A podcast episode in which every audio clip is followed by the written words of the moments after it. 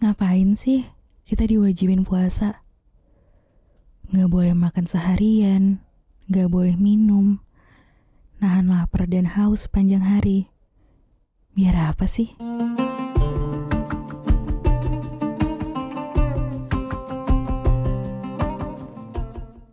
Assalamualaikum. Hai, aku Zihan. Dan ini adalah sepertiga malam podcast persembahan Kukila untuk nemenin kamu selama bulan Ramadan. Teman-teman, pernah nggak waktu kecil dikasih tahu sama orang tua gitu? Kalau puasa itu salah satu cara untuk kita belajar ngerasain apa yang lagi dirasain oleh orang yang kurang mampu secara ekonomi. Dulu aku sering banget dengar kalimat itu. Alhasil, aku bisa terima kenapa waktu kecil udah disuruh ikut puasa. Dan aku jadi paham kenapa puasa itu diciptain oleh Allah. Mungkin banyak orang tua yang ngajarin anak-anaknya untuk kayak gitu juga. Terlepas itu hanya cara orang tua untuk ngajarin supaya anaknya ngerti. Tapi menurut aku, perumpamaan itu bener banget loh. Untuk orang-orang yang berkecukupan, mau makan kapan pun di luar bulan puasa itu adalah hal yang gampang. Mau beli apa pun juga bisa, bahkan tanpa lihat harga lagi. Gitu juga dengan orang-orang yang ada di kelas menengah. Setidaknya makan pagi, siang, dan malam pasti aman setiap harinya. Tapi coba pikirin deh, orang di kalangan ekonomi lemah yang belum tentu setiap hari dapat uang. Yang kerjanya di pinggir jalan. Yang tempat berlindung aja belum tentu punya. Bagi mereka, Sehari bisa makan aja udah syukur banget. Itu pun kalau ada makanan pasti akan dibagi-bagi untuk satu keluarga. Ya, jauh dari kata kenyang. Bagi mereka, puasa pasti bukan hal yang sulit kalau sekedar nahan lapar dan haus aja. Kamu pasti pernah ketemu sama pemulung yang ngumpulin sampah sambil gendong bayi tukang rongsokan yang sepanjang hari dorong-dorong gerobaknya sambil bawa keluarga. Atau mungkin kakek-kakek tua yang keliling jalanan, nawarin jasa kulinya, dan masih banyak banget potret semacam itu di sekitar kita. Sesekali ada bagusnya juga untuk kita ngebayangin gimana hidup sebagai mereka dengan ketidakpastian yang lebih besar setiap harinya. Dengan sepeser rupiah yang belum tentu ada di kantong. Dengan perut keroncongan yang udah jadi hal biasa. Dan bulan Ramadan ini jadi satu momen yang bagus untuk kita naruh empati ke mereka. Turut merasakan apa yang mereka rasakan selama ini. Jadi kita tahu bahwa lapar itu rasanya nggak enak. Haus juga rasanya menyiksa. Nggak bisa makan itu rasanya nggak karuan. Dan untuk belajar sabar, nahan semuanya itu rasanya berat banget.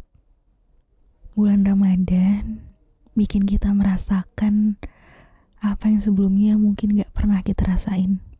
Allah itu emang gak pernah main-main dalam menciptakan apa pun, termasuk bulan Ramadan. Ada banyak hikmah yang bisa kita ambil. Karena kita tahu rasanya perut kosong dalam waktu lama itu gak enak. Aku berharap semua orang yang berpuasa bisa jadi lebih peka dengan keadaan di sekitar Mungkin gak perlu jauh-jauh dulu ke orang yang kurang mampu di pinggir jalan. Tapi kita bisa mulai dari memperhatikan tetangga kita. Apakah ada tetangga kita yang berada dalam kesulitan? Apakah ada tetangga kita yang sehari-harinya sulit untuk makan? Rasulullah juga pernah berkata, "Bukan seorang mukmin, bukan seorang mukmin mereka yang kenyang sedangkan tetangganya dalam keadaan lapar." Selain itu, puasa juga mengajarkan kita untuk ringan tangan dan berbagi. Selain sebagai bentuk empati, memberi kepada sesama manusia juga jadi salah satu bentuk sedekah. Sedekah itu nggak hanya berupa uang aja kan. Bahkan dengan kita ngasih makanan ke tetangga, kerabat, atau keluarga, itu juga merupakan sedekah. Kalau kamu mau untuk ngerasain kebahagiaan yang lebih dalam lagi, coba deh berbagi makanan ke orang yang kurang mampu di luar sana. Mereka yang kerja di pinggiran jalan itu, mereka yang tinggal di kolong jembatan atau di lampu merah. Nah, coba bagiin makanan ke mereka. Wah, pasti mereka luar biasa bahagianya. Dari sana, kita bisa lihat betapa makanan adalah hal yang sangat berharga dan berarti untuk melanjutkan hidup seseorang. Perkara rasa lapar dan haus adalah sebuah kebutuhan dasar bagi manusia. Kalau dalam ilmu psikologinya itu, ada satu teori yang dinamain teori Maslow. Kamu udah pernah dengar belum sebelumnya? Jadi, di teori Maslow ini, ada kelompok kebutuhan dasar manusia di beberapa tingkatan dari yang mendasar sampai paling tinggi. Dan kebutuhan mendasar yang paling bawah alias yang jadi sebuah pondasinya adalah kebutuhan psikologis. Mulai dari makan, minum, udara, pakaian, tidur, hingga kebutuhan reproduksi. Ketika kebutuhan fisiologis ini bisa terpenuhi, maka seseorang akan bisa naik ke kebutuhan berikutnya, yaitu kebutuhan akan rasa aman, kasih sayang, kepercayaan diri, dan aktualisasi diri. Jadi, kebutuhan akan pangan ini hal yang basic banget.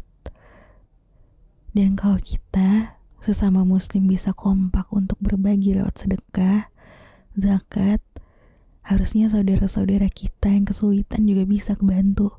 Dan semua tindakan baik ini emang harus diawali dengan empati, dengan kepekaan hati.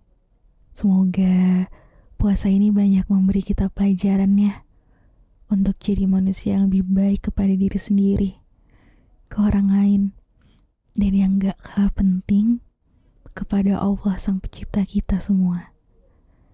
Amin.